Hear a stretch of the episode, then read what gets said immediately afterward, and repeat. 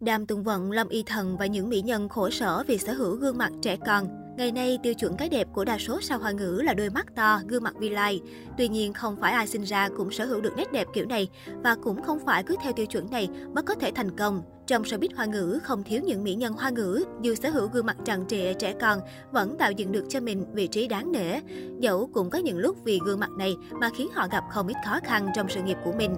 Đàm Tùng Vận Đứng đầu danh sách mỹ nhân hoa ngữ sở hữu gương mặt trẻ con, chắc chắn phải nói đến Đàm Tùng Vận. Đàm Tùng Vận sinh năm 1990, cô gây ấn tượng lần đầu tiên với người xem qua vai diễn Phương Thuần Ý trong phim Hậu cung chân hoàng truyện với vẻ hoạt bát đáng yêu của mình. Sau này, các vai diễn của cô chưa thật sự nổi bật cho đến khi nhận vai cảnh cảnh trong bộ phim chuyển thể từ tiểu thuyết cùng tên Điều tuyệt vời nhất của chúng ta. Khi Đàm Tùng Vận đóng bộ phim này, cô ấy đã 26 tuổi và đóng cặp cùng bạn diễn Lưu Hạo Nhiên, lúc đó mới 19 tuổi. Dẫu trên lệch nhau 7 tuổi, nhưng khán giả vẫn phải trầm trồ trước cảm giác couple quá đỉnh giữa hai người. Nhưng điều đáng nói là dẫu đã đi qua hơn 7 năm, nhưng dáng vẻ của Đàm Tùng Vận dường như vẫn tràn ngập thanh xuân như năm nào. Có vẻ như thời gian đã thực sự lãng quên đi cô gái này. Sau sự thành công của Cẩm Y Chi Hạ và lấy danh nghĩa người nhà, Đàm Tùng Vận cùng bước qua tuổi 30 và mong muốn có những bước chuyển mình không còn chịu gánh nặng của các hiện tượng thanh xuân học đường nữa. Tuy nhiên, chính gương mặt từng là lợi thế giờ cũng trở thành cản trở lớn nhất trong con đường chuyển mình của chính Đàm Tùng Vận. Bởi vì gương mặt quá trẻ con mà cô rất khó được nhà sản xuất tin tưởng giao cho các vai diễn có chiều sâu và trưởng thành. Tuy nhiên, tác phẩm gần đây của cô nàng là Xin hãy gọi tôi là tổng giám.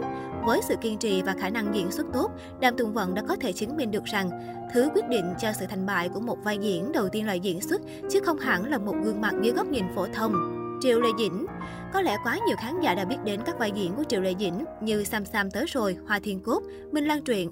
Tuy nhiên, là ít ai ngờ rằng dáng vẻ dễ thương ngây thơ trong phim lại được cô nàng thể hiện khi bản thân đã ngấp nghé ngưỡng tuổi 30.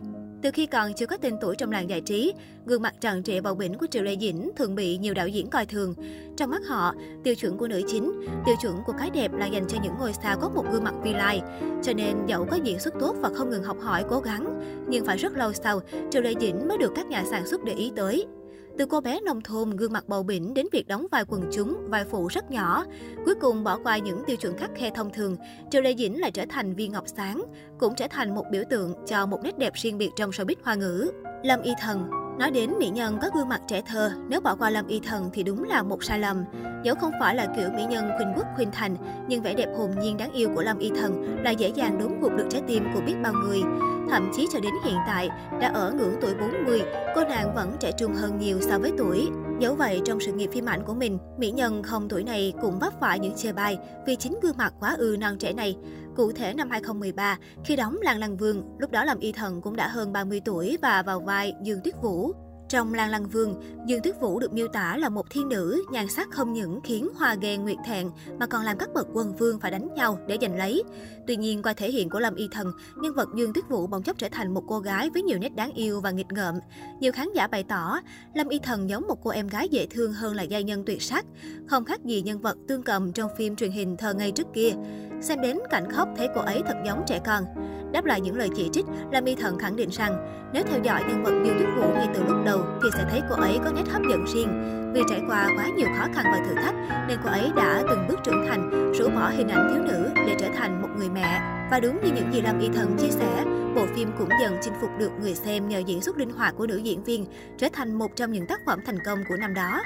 Sau này khán giả cũng không còn nhìn nhận về một nhân vật dựa vào vấn đề gương mặt đó có trẻ con hay không nữa.